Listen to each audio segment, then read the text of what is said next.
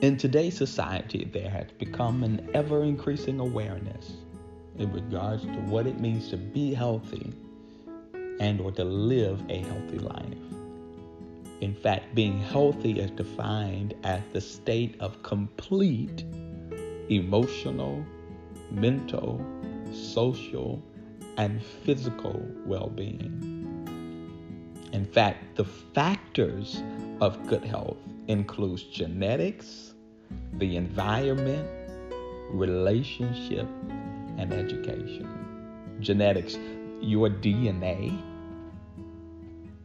the environment that you are placed in, the relationships that you have with people, and your level of education are all factors of good health. Now, may I suggest to you, these are also factors that play into having poor health as well. And how we manage these different factors determines whether or not we will experience a prosperous life or we will experience a damaging or unhealthy life. Now, the Bible speaks of uh, what it means to be healthy or the desire for us to be healthy both naturally and spiritually because in 3 John 1 and 2 it says beloved I wish above all things that you would prosper and be in health even as your soul prospers now, your soul is defined as the seat of your emotions. In fact, it is where your personality comes from. And so, in so many words, as your soul goeth, so goes your life. I wanted to take a deeper look at Mark chapter 11. And in Mark chapter 11, I find something very interesting to add to our conversation. Mark chapter 11, we find where Jesus has an encounter with a fig tree. And this encounter is so interesting because the text says that Jesus sees a fig tree afar off. And as he approaches it, he sees that the fig tree has leaves but no figs. Now, I want to suggest to us that the reason why Jesus encounters this fig tree is not necessarily looking at the tree itself, but Jesus uses symbols. Notice he never does anything on random. He uses symbols, and the reason why he uses symbols in the scriptures is so that we can associate ourselves with the idea that he is teaching or demonstrating on. And so this fig tree is a symbol. What is it a, what is it a symbol of? Well, I believe that it is a symbol of the environment that it is it is within.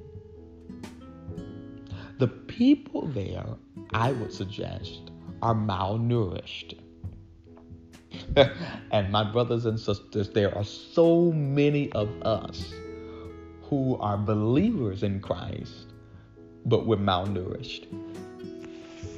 There's so many of us who are believers, but we are not placed in the right soil.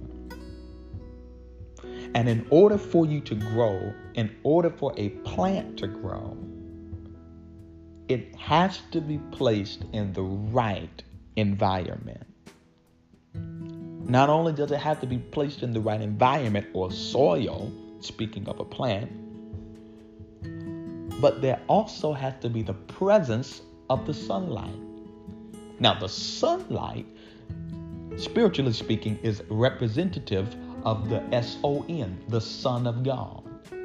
And so, if we as believers, who I am likening us to being plants, if we as believers are going to grow, there must be the presence of the Son of God in our life.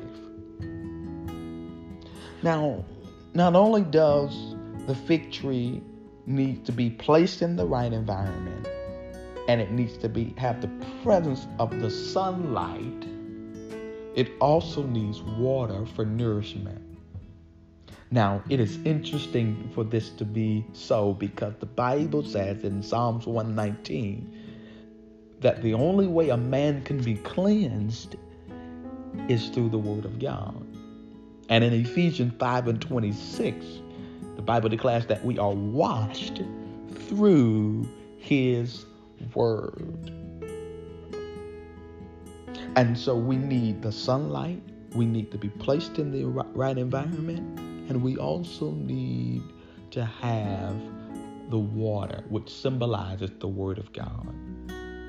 May I suggest to you that the reason why the fig tree could not produce is because there was a lack of word around it.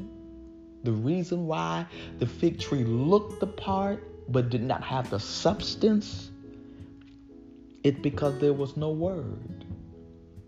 There was not the there was no evidence of the word of God in his life. My brothers and sisters, there are many of us who look the part of Christianity, but we really do not have the substance of Christianity. The reason why many of us experience lack or failure in our life is because there is not enough word to sustain our production. What are the what is the word that is over your life? What words are you declaring or speaking on a daily basis in your life? In fact, the Bible speaks of it itself. He says, listen, life and death lieth in the power of your tongue. And many of us need to change our vocabulary. Because if you change your vocabulary, you will change your life. And so today I challenge you.